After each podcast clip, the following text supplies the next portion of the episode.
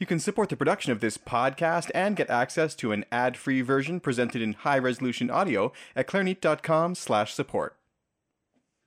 That's the ultimate goal, is to go on stage and you're having pure enjoyment and reacting to everything that's happening in real time. And because of that, that's why I am motivated to practice, so that I can have those moments where you're free of the technicalities and your body just takes over and your mind and spirit's able to be part of the moment. Hi, I'm Sean Perrin, and you're listening to episode ninety of the Clarineat Podcast, the show where I discuss all that's new and neat with clarinet, with the neatest people in the industry. On today's episode of the show, I'm excited to be joined by Richie Hawley, who's a versatile and critically acclaimed artist who ranks among the most distinguished clarinetists of his generation. We talk about what it was like playing with the Cincinnati Symphony Orchestra, his time currently teaching at Rice University, and also some really interesting stories, including what it was like getting kicked out of a lesson with Yehuda Gilad back in the day when he was studying with him, and happened to be, amazingly, his first clarinet teacher when he was really young, at the age of nine, I believe. And also he shares a fascinating story about his most memorable Uh, musical experience at the end of the podcast in the lightning round. This episode's almost like one of those clickbait articles. You got to listen all the way to the end to find out the amazing story, but I'll give you a preview now. He managed to go to a concert of uh, conducted by Bernstein of one of his favorite pieces, Tchaikovsky, so obviously quite exciting in itself, but he sat in front of none other than Michael Jackson, which is a uh, really amazing story, and I have no idea how this could have come up any other way than here on the Clarineat Podcast, where we get to hear some really, really interesting and uh, personal and insightful stories shared from from wonderful guests uh, from all around the world. So thank you so much, Richie, for coming on the show and sharing all this amazing, amazing uh, uh, information and stories with the Clarineat audience. So I just have two quick announcements before we get started for today. Uh, the first one is I really want to apologize, especially to the Patreon backers, that there was no episode released during the month of July. Um, I feel especially bad about that for those who are supporting, because you're supporting on good faith that I will take the time to produce this show. Um, but unfortunately, whether or not I do produce the show, there still are costs associated every month. Now, granted, those really aren't your concern. It, it is kind of my concern, and I know that you're supporting so that I can produce the show. So again, I want to apologize for that, but I also want to provide a reason, um, if there is one that can be justifiable. And the reason is that my wife and I celebrated the birth of our first child, a daughter, on June twenty-seventh, two thousand eighteen. And although it's been absolutely incredible in so many ways, Uh, those of you who are parents will understand it's also been immensely busy and has been quite an adjustment of, uh, you know, scheduling and time management and, and those sorts of things. So I'm getting back to it now, and I really look forward to getting the whole bank of episodes that I've been storing up for months now back out into the world. And uh, I've even got some new things planned. I'm hoping to do a series on like financial wellness for musicians and and uh, various things like that in the fall. And if you have any guest requests or, or anything like that, or any ideas, even just to say hi, I'd love it if you'd send me a message at feedback at clarineat.com.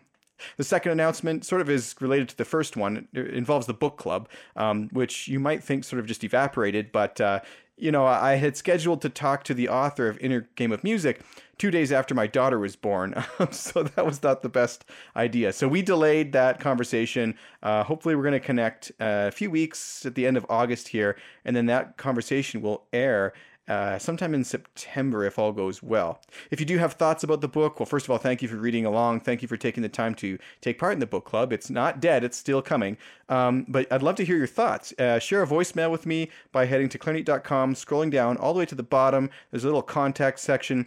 You can click leave a voicemail, and you've got ninety seconds to tell me what you loved about the book, what you didn't love about it, uh, how it's maybe changed your musical practicing, or anything like that. So looking forward to hearing from you, and please do share your thoughts. I uh, there's thousands of people listening to this show all over the world, but only several, you know, per episode will take the time to actually uh, get back to me. And I'd, I'd really do, I really do love to hear from everyone. Um, it's so satisfying to know that, you know, not only are you enjoying the the, the content being produced, but also the the books we're reading together and the uh, the stories that the artists are sharing. It's it's really great to just sort of interact with with the audience. So again, feedback at clarineat dot com. You can get in touch directly or leave me a voicemail by scrolling down to the bottom and clicking on the leave voicemail button.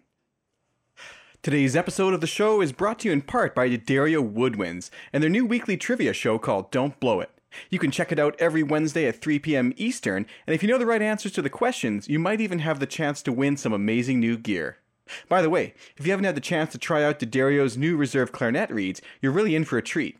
They're using some amazing new technology and manufacturing techniques that are helping achieve super consistent results. These reeds are now available for E-flat, B-flat, and bass clarinet, and you can pick up a box at your local music store. Or, if you want to order online, you can head to clarineat.com slash reeds and buy a box right now. So I'm here today with Richie Hawley. Richie, thank you so much for coming on the podcast. It's great to be here. Uh, I'm a fan of your show. I've got a, a car that just has a um, satellite subscription that's expired, so I've declined renewing it and have gotten into tons of podcasts. Wow, this is hilarious. I it's always funny to me to find out who's listening. I mean, I, I, I hear from, you know, college-aged students a lot or uh, high school-aged kids, but then I find out that, you know, really big-name players are, are listening all over the world too, so it's a really diverse audience. That's that's fascinating. Uh, what's your favorite episode been? I really enjoyed the one uh, about the Broadway shows, because that's just a, a totally different world than than what I'm familiar with, so that was pretty cool. So speaking of career options and things that people do, um, you won your first orchestral job with the Cincinnati Symphony at the age of just twenty-three. What was that like? I had won uh, Charleston Symphony uh, when I graduated from Curtis, and that was in uh, nineteen ninety-two. Charleston Symphony paid, at that time, principal clarinet uh, was making uh, sixteen thousand seven hundred dollars, and there were eighty people at the audition. I couldn't believe it. I was delighted to have won that job, and um, uh, at, I was at, at Curtis before, and all my colleagues were winning giant jobs. I, I was just delighted to have any job. Um, it wasn't as big as as my colleagues at, at the time, but um, I, I was determined to, to to get get something bigger at some point. So some point, though, came a, a year later, though, did it not, with the Cincinnati job? That's right. It was uh, in the winter of Uh, the following year, nineteen ninety-three, and then I started in nineteen ninety-four. Does it feel overwhelming at that age to start a job like that, or? The the most overwhelming part of starting a Cincinnati Symphony was having to learn so much music week after week after week, and having to have reads uh, that worked week after week for for massive pieces. And um, I had been at Curtis, where we had different orchestra works every week, and that was just like one piece, and you had nothing else to do but practice on that. And the the amount of concerts that Cincinnati was playing then, and the amount of repertoire, it, it was dizzying and nauseating and intimidating. It was it was terrifying, frankly, but um, I was determined not to screw up. So you mentioned the reeds specifically. Is there some sort of backstory there on how you sort of figured this out, or started getting more consistent reads? Um, yeah, when I was in school, Montanaro was, uh, Donald Montanaro was my teacher, and he was incredible about teaching us about reeds and cane and and uh, the story of, of where your reed comes from. And I remember in my freshman year, uh, I had a roommate, and she was Japanese, and she had these interesting Tupperware boxes that weren't like American Tupperware. They were Tupperware that kind of opened up on the side, and it was from Japan. Hmm. And so I, I it had a divider in it. So I went home for Christmas in nineteen eighty-eight at the age of eighteen, and I drilled holes in the divider. I took a carbon filter from uh, the aquarium that I had, put it on one side, put a humidifier next to it, and then put my reeds on the other side. And I won't say that I, I invented that. I'm sure somebody else was doing it, but it, no one else was trying to preserve their humidity and uh, maintain a stableness with their reeds uh, at that time. That was not a normal thing. So the carbon, what effect is that having? Is it some sort of sterilization, or is that actually holding the moisture? Well, the carbon, I thought at that time, at the age of eighteen and not being very scientific about it, I thought that's going to keep it from molding from the humidity. And I don't think it really kept it from molding, uh, but I think it absorbed excess humidity. That was kind of uh, my theory, and it seemed to work. You actually have a blog post called You're Only As Good As Your Reeds um, that was recently published on your website. So this is obviously something that's sort of been a, an important element through your whole career. Without, without a good reed, you're, you might as well be playing on a plastic clarinet. Keeping them nowadays, what do you use uh, currently? I use Japanese Tupperware, And I put... Still, uh, you're still uh, using it. I still use it, but it's uh, modified in the sense that I put... Um, uh, I like the D'Addario uh, reed holders that they've made recently, the ones that are in different colors. Those are fantastic. And I I keep them in there with a humidipack. And obviously that's more recent technology than nineteen eighty-eight, when I just had a, a sopping wet sponge in there. Which percentage of those humidipacks do you use? Because I, I use forty-nine on my clarinet, and then I for the reeds I think it's closer to sixty. But there's there's a bunch available. Bingo, exact. That's exactly what I do. The same same formula. And so those things, like, do you find that they mold um, if they're kept with those in the case, or, or not really? Uh, no, not at all. Those humidipacks, uh, they they remove excess humidity, and I think that's what's so great about those uh, humidity packs is. You put a reed in there, and you've just played on it, right? And um, one thing Montanaro taught me is like once your your reed warps, that's it. It's kind of game over. You can you can bring it back uh, from the dead a little bit, but it's not going to be like Lazarus, you know. It's not uh, that reed is not going to be as good as it once was once it warps, and uh, you can flatten it, but but it, it it if you keep it from warping it. Will always have a more pure and better sound. So what I like to do is you put the reed, when you're done playing, you put it back in its sleeve, and uh, I put it in the humidity box. And of course, that reed is completely saturated, right, uh, from playing. Mm-hmm. And uh, then over the course of, I don't know how long it takes, it, it slowly comes down to that uh, humidity of the box, which is, let's say, sixty percent. Or fifty-nine percent, and it does it very gradually over time. It's not like uh, leaving the reeds out like some people do to dry out. Um, I see people do that, and they are the people that have more problems with their reeds than than I do. Um, people seem to think they play a reed, and then they lie them out in the open for them to dry, and uh, then they warp. Um, I had a conversation with somebody that was doing this. I said, why are you doing that? They said, well, I want them to dry. And I said, well, it, they're going to warp if you do that. And this individual said, yes, I want them to warp so that it gets it out of their system. I'm like, oh, man. You know, I, I hear a lot of people talking about trying to find the perfect case that lets the reed dry flat. And I think the problem actually is the drying part. It doesn't need to dry. And, and John Mackey, who uh, invented a product that's similar to kind of what we're talking about here. It's called the Rejuvenated. Lets the product or lets the reeds kind of uh, stay at a stable humidity. He did some scientific research, and one of the biggest things that breaks down cane is actually the wet-dry process. So if you can sort of get the reeds stabilized, you're going to get a lot longer life and a lot better performance out of them. So I think you're really onto something. Absolutely, I've I've found that just works incredibly well, and the key to having good reeds is just keeping them in a consistent uh, humidity or dry environment, one that's pretty much the same. So you've got quite an engaging blog there online and a really nice website. And I want to, first of all, thank you for, for that great website, because so many players I find don't have a good online presence, and, and makes my job as an interviewer really hard. This summer, the website will get redone, but uh, it's going to have the same content. Well, there's a lot of great content on there. And, you know, you also have a, a wonderful YouTube channel. And uh, I, I just wonder, you know, let's say looking back when you first won that orchestral job, did you ever imagine this sort of like marketing and online presence would be necessary as a musician? All I was concerned with uh, back when I started my job in Cincinnati was just being prepared for the next week. There there was no internet. There was no uh, thought of uh, video online. It, there was internet, but it, it was through A O L, and it was through a dial-up, you know, connection. Yeah, yeah. And... um I, I even remember when YouTube came out, uh, the very first thing I watched was a lion running and chasing somebody. And I thought, wow, this could be a great platform one of these days for for video and audio. And it's it's really turned into that for a lot of musicians.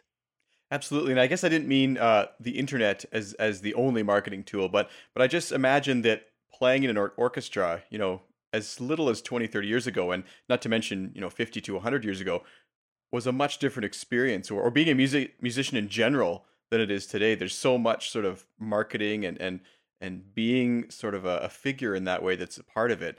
Do you see that as a really important part of being a successful musician? I think it's really important for the orchestral musicians of today not just to bury their heads in the sand and do their job. Uh, they have to be the the leaders in the community to be showing um, what classical music is, what the orchestra is. And, and I loved how Cincinnati evolved from um, just being bread and butter, orchestra, orchestra, orchestra, pops, pops, orchestra, pops, uh, youth concerts, to really uh, stepping out and being part of the community in new ways. Uh, I really have been impressed with how Cincinnati Symphony has evolved tremendously since two thousand eight and uh, the big global financial meltdown. It's it's made Cincinnati Symphony to be one of the top orchestras in the United States in terms of uh, income level and endowment level and uh, attendance level. It's really, they're doing incredible things in Cincinnati.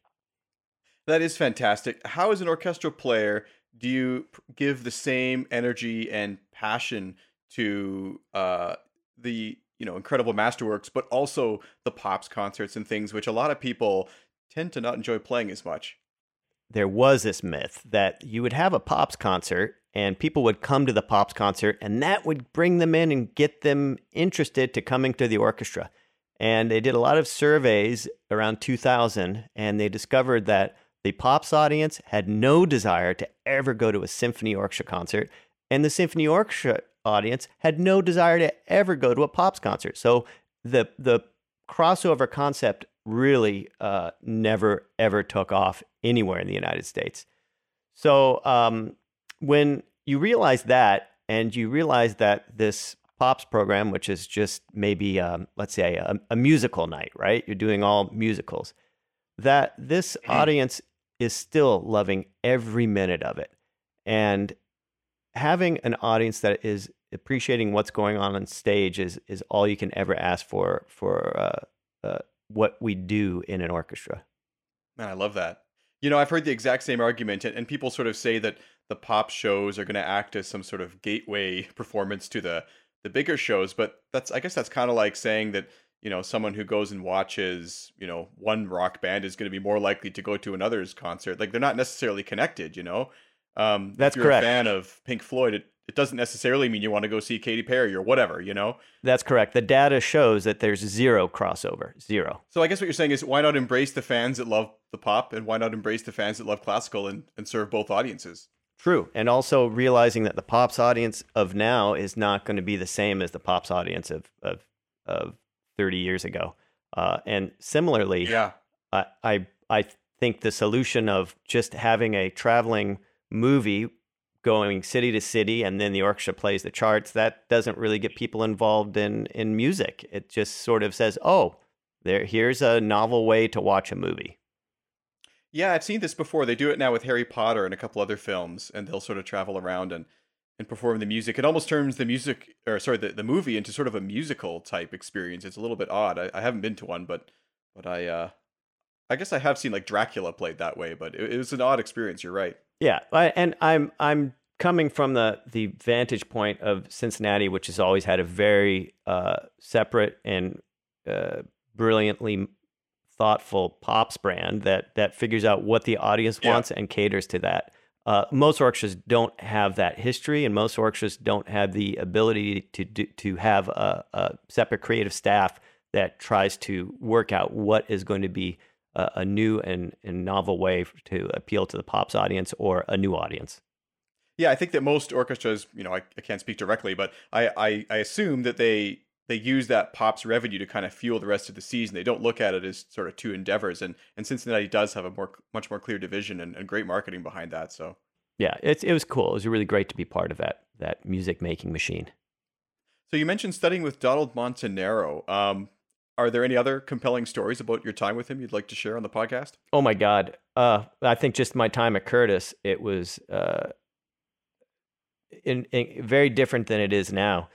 Um, now they've got this additional building down the street, which is uh, new and impeccable. And the original building was this gorgeous old mansion. And um, I don't think many of the students practice there now. Uh, what was incredible was being in that building and feeling the pressures of the ghosts of your musical ancestors and seeing their pictures on the wall and, and having to live up to a standard that they uh, dictated in that building uh, from the start of the school. It's so interesting you see that, because I always find that too about old spaces. I love thinking about the things that happened there and the people who walked through those walls. And anytime there's a new building, I always feel it's sort of absent. Um, like the space might be technically better, but it's it's never got the same character and energy. Oh, I I could I agree with you completely. And what uh, is interesting is so much of the North American uh, woodwind aesthetic was founded in Philadelphia um, in the late thirties and early forties, and uh, previously to that time, woodwind sections were were very stylized from um, a German style or or a, a French style. And there wasn't really what is the American woodwind style. And uh, Tabuteau developed that at the Curtis Institute of Music, and there was really specific thoughts of sound and phrasing that uh, uh, permeated the Philadelphia Orchestra in those amazing years with Stokowski and then with Ormandy and then uh, later with Muti. And uh, during my time in the Curtis Institute of Music, the Philadelphia Orchestra was being led by this young thirty-something guy, Riccardo Muti, and they were just kicking butt. It was one of the most amazing-sounding woodwind sections, and this lush string sound. It was it was inspirational to hear them every week.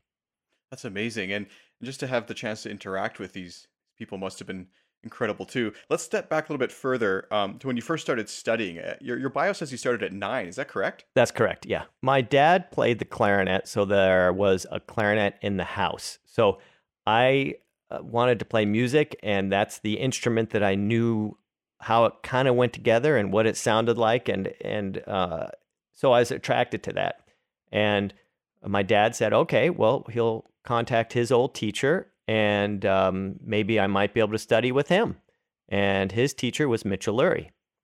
So he looked up Mitchell Lurie in the phone book, and Mitchell answered the phone and said uh, um, that he doesn't teach beginners. Of course, my dad at this point had no idea of the fabled and legendary life and musical career of Mitchell Lurie. And it was just a cold call, and, and Mitchell said, well, uh, I don't take beginners, but I have a grad student that just moved here from Israel, and he needs some students. And his name was Yehuda Gilad. And I was one wow. of... one of Yehuda's uh, first students as he was a student. Yehuda taught wow. me how to read music. I remember uh, he taught me how to hold the clarinet. He kicked me out of my second lesson because I uh, made a mistake that I'd made too many times. And he said, uh, when you're principal clarinet of an orchestra, you cannot make the same mistake twice. And uh, my lesson was over. And uh, I was thinking, what? What's a principal clarinet? What's an orchestra? Why? Why am I being fired from my lesson? I love that he was trying to instill the responsibility of like a future career, even at the second lesson, though. You know, I think it was really a, a very powerful message uh, that he was always thinking about me uh, and teaching me in the manner of someone that has to be performing and not just, okay, learn how to play the clarinet, but how are you going to be a great performer?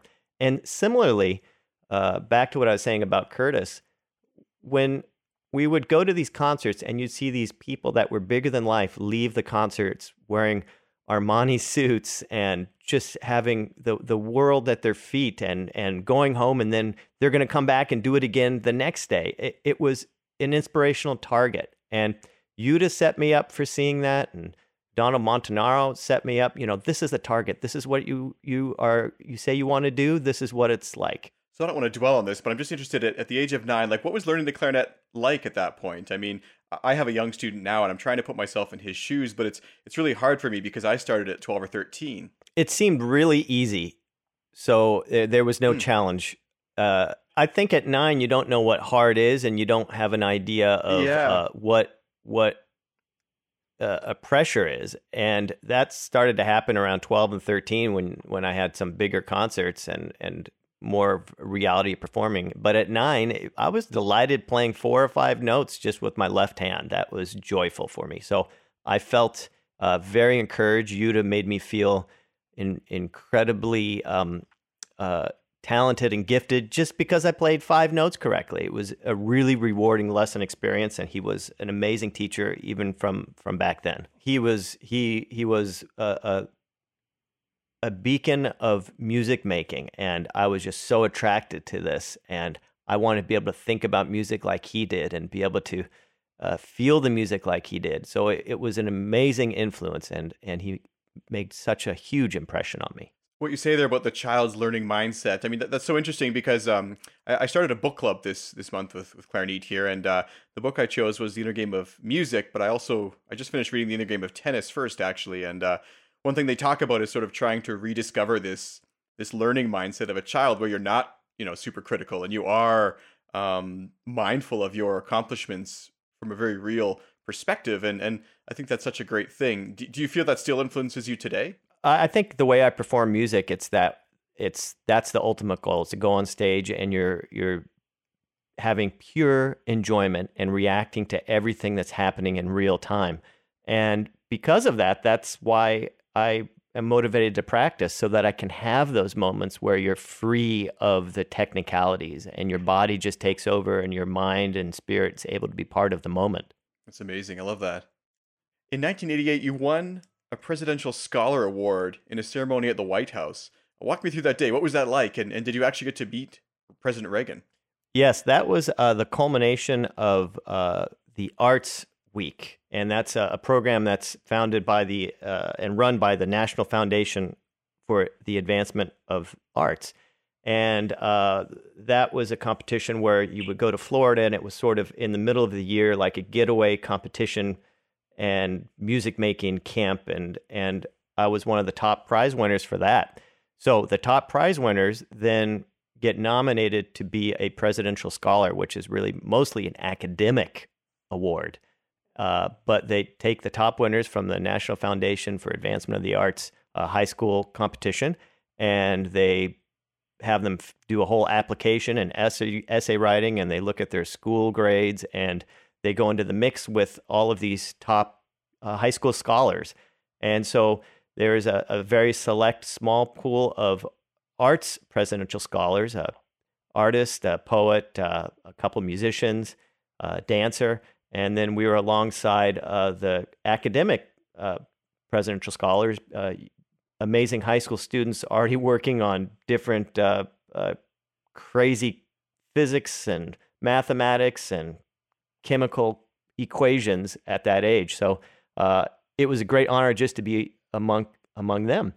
The Arts Week for the Presidential Scholar was an awards week, uh, and we had a concert we played at Kennedy Center, and we were uh, also doing a lot of activities, meeting uh, our senators and uh, congressional representatives, and there was a, an award ceremony at the White House, and it was uh, presented by R- Ronald Reagan. So it was very, very memorable for, for me. And Yehuda came along, Yehuda Gilad, because he was my teacher, and they had a special award for him as well. Wow, that's amazing. So did you actually receive the award in the White House? It was in the Rose Garden, yeah. Wow, that's so cool.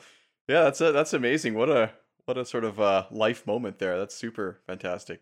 It was a really wonderful week. It was um, incredibly memorable. And I'm I'm glad that I got to do my performance on the very first day, so that the rest of the week was just all fun.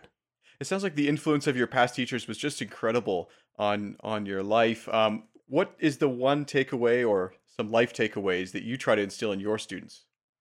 Well, I left the Cincinnati Symphony Orchestra um, seven years ago to teach full-time at Rice, and I had never planned on leaving an orchestra uh, just to teach. But when I came down to Rice and, uh, and I saw the Shepherd School of Music and its its ambiance, I was so impressed.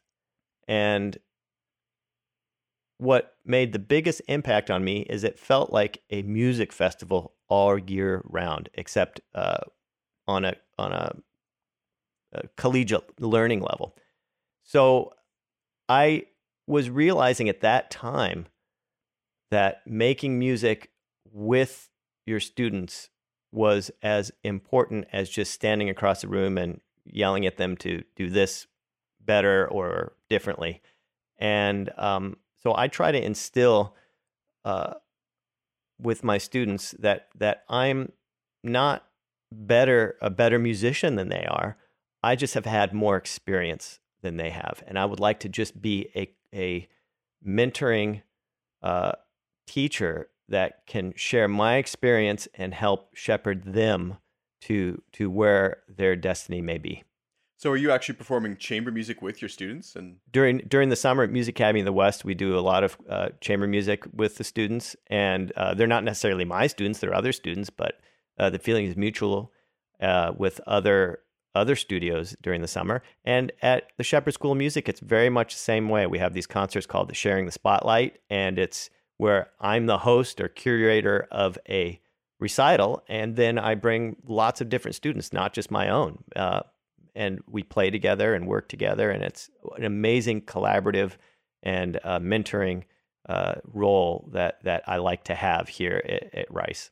You know, that's so smart, because I I, th- I think back to two memories from my university days, and uh, interestingly enough, the, these experiences probably taught me more than, you know, hours and hours of instruction would have. But there was one concert I played with a new music ensemble, and we had these two fantastic instructors. Uh, one was a pianist and, and one was a violinist. And uh, we were really short on people, so they decided to play in on a couple of the pieces for the concert with us. And uh, just watching them interact and watching them perform, and it was like, oh, that's how it's done. And it was such a wake-up moment as a young player. So I think that's fantastic. Oh, for sure. There's there's nothing like seeing the person that that uh, is is telling you what to do. It's nothing like seeing that person across the stage from you or sitting next to them. And and yeah, it's not that just that that teacher is delivering the goods, but they're showing what the word more means. What is really loud? What is really soft? What what is that level of expression that that this person was telling me to do? Ah, I hear it. I hear it. I, I hear this, this, what he or she is doing across the stage. Powerful. And I think the across the stage part is so important, because there's a total difference between, you know, just a faculty recital and actually sitting down and playing chamber music with, with your instructors in this way. Oh yeah, absolutely. It's, it's, uh, it's transformative. Wonderfully. How large is your studio? Uh, eight students, eight clarinet students. Oh, that's quite a modest size, actually. That's, That's wonderful. So it must be a lot of one-on-one attention then.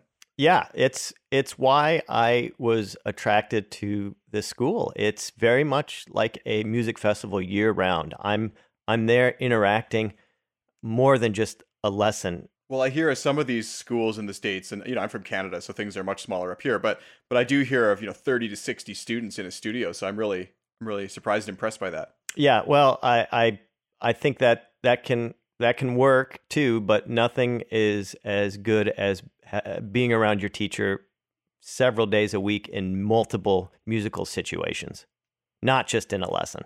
You, you've been praised for your for having a seamless tone that so many clarinetists long for, but few can achieve, by the Cincinnati Enquirer. What is the secret, and, and how do you instill your sense of the clarinet's tone and sound in your in your students? Well, I, I attribute that to a combination of what I learned from Yehuda Gilad and from Donald Montanaro. Yehuda really was uh, a huge influence on, on singing through the instrument, getting the instrument to be like your voice, and combined with tremendous amount of of work on just air production. So by the time I was thirteen or fourteen, using a whole lot of air was second nature. Uh, the next level in in my development was when I went to Curtis, and Montanaro, for uh, better or for worse, I like to think it was for, one of the greatest things in my life, but at the time, it felt miserable. Uh, Donald Montanaro had me just doing intervals for uh, three months, intervals and scales, really slowly, to try to connect the notes and play between the notes. And the legato that he had, it was it was like... candy. It was candy I wanted. I would hear him demonstrate, and it would be the smoothest sound.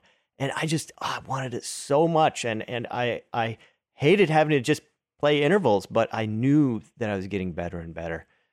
So getting that smooth sound and getting that legato was uh, just from uh, having Donald Montanaro demonstrate what that really sounds like, and then helping me to to achieve that just with basic intervals and scales. And so to what extent do you think that, you mentioned reeds being like of pivotal importance? Yes. Um, obviously, we're talking about now the airflow and, and the person person element of it, but do you think that the gear makes the player, or does the player make the gear? I know it's kind of a broad question, but in this context.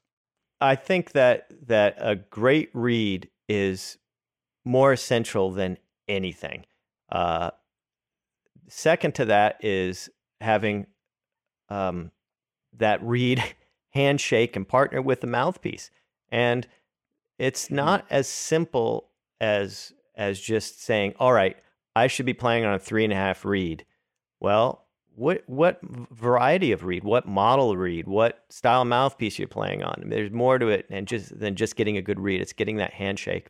Obviously, having great air support is is better, more important than than just buying the best new gadget, gizmo, ligature mouthpiece. Uh, without good air support, you can't do anything. So reed, air support, those are the two kind of pinnacle. I think re, you know having a really Having the right reed, having the right reed, the right strength is is essential. Having a reed that responds is essential. Uh, I would rather have a reed that responds than the one that has the most beautiful sound ever. Because when that conductor gives that downbeat, you've got to be playing that that that spot. You know, um, of course, you want the reed that. that responds and has a great sound. But for, for me, having that response is the most essential thing. But for, for example, what are you going to do when you got to play the Cuckoos in Mala one at the very first page and your reed doesn't respond? You can't you can't adjust your reed. You can't wave a sign to your to the audience and say, "My my reed's no good. This reed is bad. Please forgive yeah. me because the Cuckoo's sick today." No, everyone wants to hear those Cuckoos. Yeah. Yeah, it's not a forgivable thing. No, there's no, there's no, you've got to have that response. And, um, you know, ideally you have a great responding read and um, uh, that has a great sound. But I get back to what y- Yehuda taught me, which is having that great air support. Because if you have a really great air production and great air support, you can sometimes get by with a less than perfect read. I want to ask about your new, some of your new videos on the YouTube channel here. Um, you have one up of an Ervo Pärt piece called Fratres. Yes. And um, yeah. It's a great performance, by the way. But it says that it's produced by you. So are you kind of moving into video production now as well? Or? Oh, I've done video production for ages. Uh, I actually, it, it's a spinoff. I had a photo business that I ran in Fiji for a couple years. And um, oh, very cool. And then uh, when YouTube started taking off, I, I, I used my knowledge of... Um, photography into going into producing classical music uh, videos for a string quartet, and then for some friends, and then for myself. And the the Pärt video that's on my YouTube channel is actually from uh, uh, an ensemble that we have called the Rogue Ensemble, and it's it's kind of still in its fledgling stages and getting off the ground, but I, I wanted to throw that on my own YouTube channel because that was a, uh, a production that I was very, very proud of. Um, the the audio and recording that, and um, then the whole editing and producing the video and filming it too. So we've got orchestral player, chamber musician, professional educator, video producer, photographer. What else can you do? You know, I I've, uh, since I've moved to Texas, I've gotten into smoking meat and vegetables. Yep, I've got a smoker, and that's my my uh, true. culinary uh, hobby is sitting in the back, tending the fire of the smoker, even though it's a pellet smoker, you know, just being adjusting it and, and getting everything right. I just, I love it. Really good. I, I love cooking. Maybe we can expect smoked reeds in the future. Haha. You know, if that could make them better, uh, I would always do that. You know, there's, the, I'll tell you this, this is what I love about D'Addario is that they listen.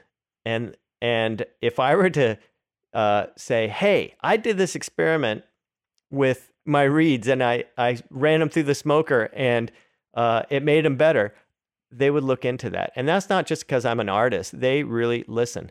Uh, I I switched from another brand And part of the reason that I switched was that I, I was finding some issues or some things I, I knew could make their reads better.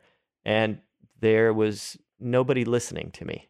And uh, I just wanted to share my knowledge and experience. And there wasn't an ear that said, please tell us, let's see what we can do, because um, you seem to know what you're talking about. And and that just never happened. And and D'Addario reached out and they said, what do you think of this? How could this be better? Um, and I was seeing what D'Addario was doing with other parts of uh, the musical landscape, uh, not just with woodwinds, but with uh, guitar strings and percussion. And it was clear to me that D'Addario was an innovative company that wanted to make musicians' lives better. Which strength of reed and which uh, of their styles are you playing on? I use the uh, Reserve Classic, and I play on the three and a half reed. And on my mouthpiece, I'm actually in the middle of developing with them a new mouthpiece. We're almost to the beta test phase. It's it's juicy. It's it's going to be a game changer. Can you share any hints about what that might be like? I can. I will tell you this much. Um. What is interesting in the pro- has been interesting in the development of this mouthpiece is uh, traditionally when when people make a mouthpiece, they say, "Here's the blank. Um, let's let's get a facing, and let's try this facing, that facing," and they do it by hand, and then do it by machine or whatever.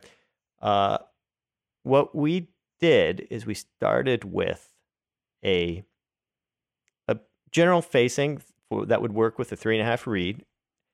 And then we started experimenting with internals in a way and in a manner that you could never do with a molded mouthpiece.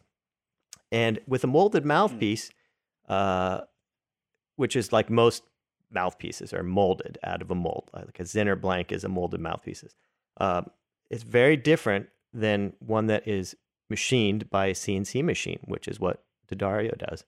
So we are in the middle of finalizing some dimension changes on the inside, and we're talking, uh, I get a sample where there's four mouthpieces, and the difference of one mysterious spot on the inside is zero point zero zero four or zero point zero zero five or zero point zero zero six. I mean, these microscopic numbers, like the th- the thickness of a piece of paper, where we can add material or take away material with, with the design process.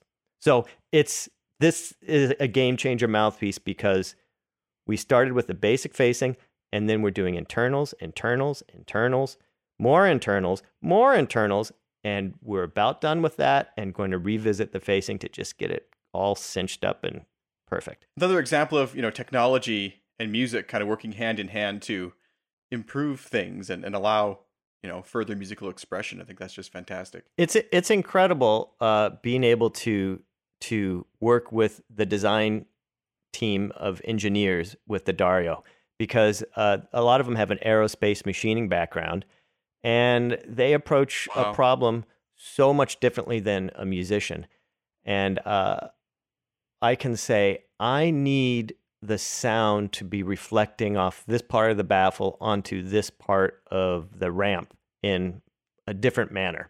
And we scratch our heads, and and they come up with a, a solution for this. And so we we changed the shape of the internals, thing after thing, just microscopically.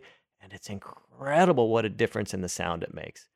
Uh, incredible. Even, even uh, it's obvious, you know, you're changing how the, the sound is vibrating, the cathedral that that that sound first gets its uh, vibration to sing in, you know, and it's been a tremendously educational and wonderful experience for me. Definitely look forward to trying that mouthpiece. Is there a, a time frame on its release, and, and will it be a signature model? Like, will have your name on it? No, no, I don't. I, I think that's, I can honestly say the last thing I would ever want is a Richie Hawley mouthpiece, because I, this mouthpiece is a mouthpiece that is not about me. It's about what I believe is uh, needed in the market. A mouthpiece that responds like a, a very close-facing mouthpiece, but that has the depth of sound of a, uh, you know, a, a, a more open mouthpiece. And I I know, and we have it, we've got it almost almost finished. You can have that sort of response from an open mouthpiece. You don't have to have an open mouthpiece that feels like you're you're pushing a, a, a huge amount of air just to get some response. I think this is a relatively new but very welcome phenomenon. Um, a lot of players, myself included, have have gone towards more open mouthpieces and, and slightly softer reeds. Um, but a previous generation, and, and my teacher especially, I remember him pushing me towards very closed mouthpieces, very, very hard reeds, and, and a lot of, it was a lot of work just to get a sound. Sure. Um, yeah. So I think it's great that the, the freedom to play is, is taking precedence over over that sort of tension. My first mouthpiece was a Mitchell Lurie mouthpiece, and ironically made by Rico back back in the day. And it was a very, very open mouthpiece uh, and a very um, resistant mouthpiece. It had a lovely, rich sound, but boy, it was impossible to get it to respond well. And uh, I went to Curtis, and right away I was switched onto a very close-facing mouthpiece and a blue box Van Dorn three and a half reed. And boy, I struggled with the reeds, and I struggled with the mouthpiece, but it, it really taught me a lot and got got a, a, a sound into my ear that was with a very centered, responsive core.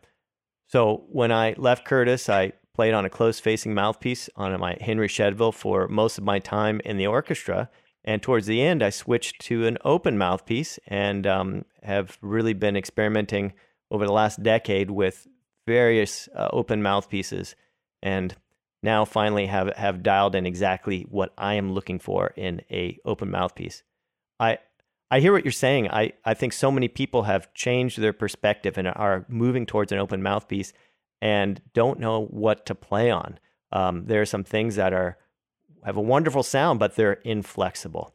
And that's what I loved about a closed-facing mouthpiece. It's responsive and it's flexible. Open mouthpieces are less responsive traditionally and less flexible, but this mouthpiece is going to be a, a combination of both.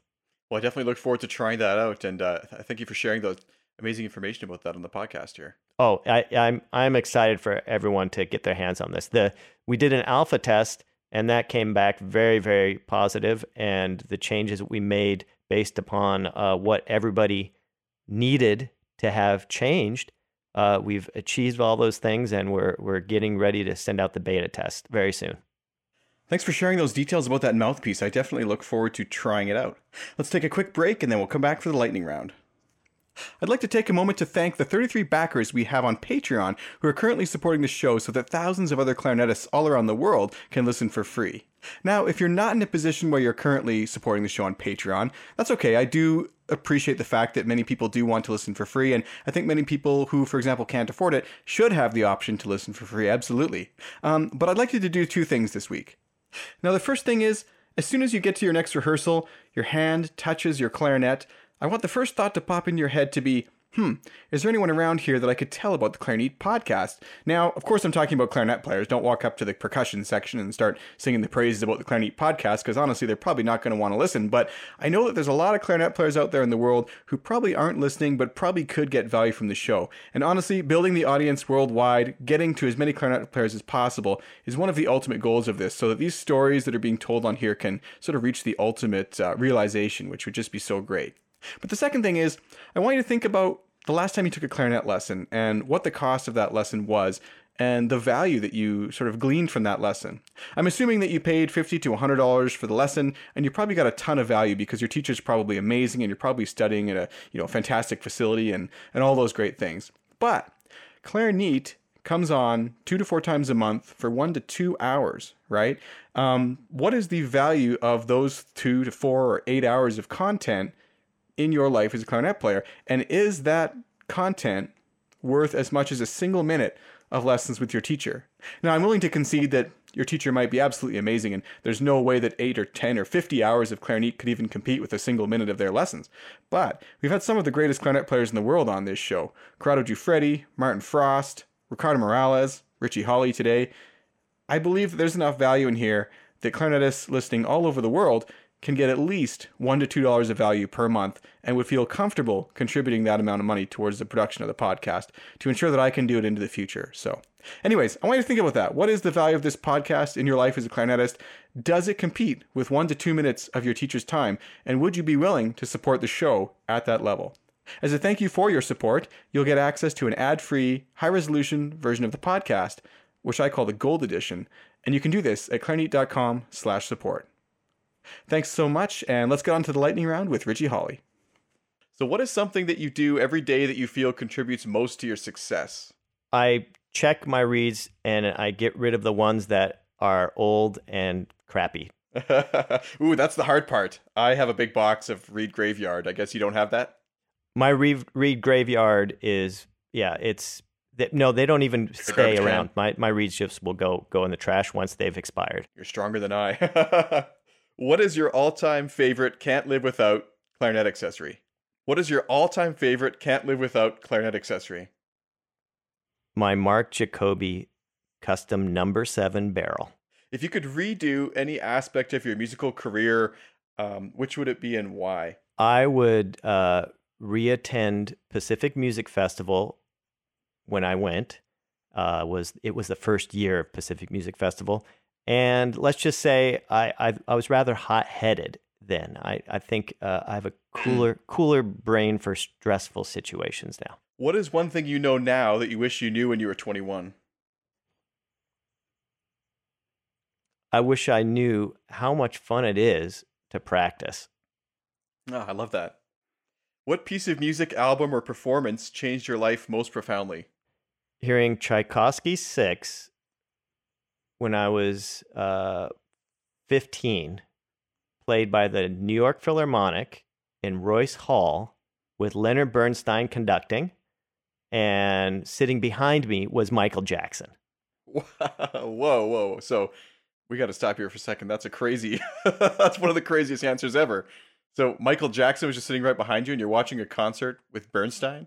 Yeah, well, I loved Tchaikovsky six at this time, and I was a major Bernstein fan and a huge New York Philharmonic fan because I was watching them on T V on the weekends uh, when they have their live shows. And uh, the the second half, this was for, for the second half specifically. Uh, the concertmaster came out, then... tune the orchestra, then Bernstein came out, and then there is all this like kind of hubbub and shh and wait, wait, and wait. And they waited till everybody, including Bernstein, was in place. And then Michael Jackson came and sat down behind my dad and I, and then the, the concert started. And it was it was so good. It was one of the most amazing performances of Tchaikovsky six I've ever ever heard. So that was like a culmination of amazing things, Dan. Just the, just the, the, the situation was surreal and the music was surreal and, and all, everything just at once. All surreal. And the best thing is you have the entire orchestra and Bernstein like turning around and looking to see Michael Jackson coming, walking in Royce Hall at U C L A. That's just, wow. That's uh, that's why I love this lightning round. I don't know how I would have drawn that answer out of you any other way. True, true. That's amazing. That's amazing. So, uh, before that, much before, what was your first musical memory? My first musical memory was when I was very, very little, maybe two or three. My daycare uh, was in a dance studio. My mom was a professional ballet dancer, and they had live pianists that would do the rehearsals. So she would bring me as a toddler, and I'd sit next to the piano, and uh, like kind of where the page turner would be sitting. And mm-hmm. and I remember hearing Chopin, Chopin, and Bach, and Bach, and Chopin, and Bach, and Chopin, and Bach over and over and over again. I could recognize it on the radio, uh, even at that age. What is a book that you'd recommend to the Clarineat audience? Oh, Breathology. Oh, wow. I make all my students at Rice buy that book, and um, I'm trying to spread the word. You know Erin Fung? I do, yeah. Yeah, she, she I think she's... stole my copy of it, but it's an amazing book. Amazing book. You get it on Amazon. It's usually sold out. It, it'll it'll change the way you think of how you breathe. Um, who's it by? Oh, a, uh, a name I cannot pronounce. Um, but it's readily available on Amazon or something like that. Yes, and I got turned on to this because okay. when I was working in Fiji, I would free dive for um, recreation in addition, uh, and the people I was, I was working with, they were amazing spear fishermen, and they could hold their breath for two minutes. And I learned uh, a lot of techniques then, and heard about uh, this book, Breathology. So uh, it was it was a life-changing experience, and that book really uh, encapsulates a lot of the philosophies.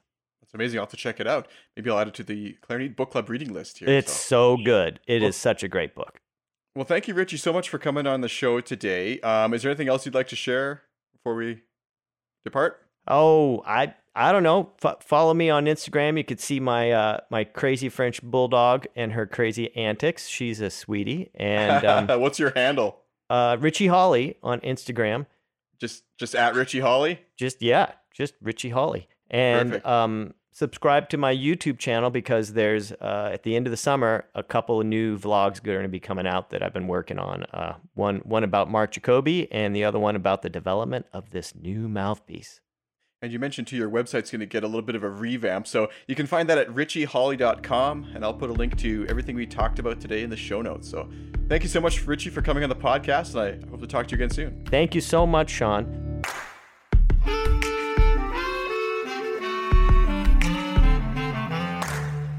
Thank you so much for listening to this episode of the Clarineat Podcast. Show notes can be found at clarineat dot com slash ninety. That's the number nine zero.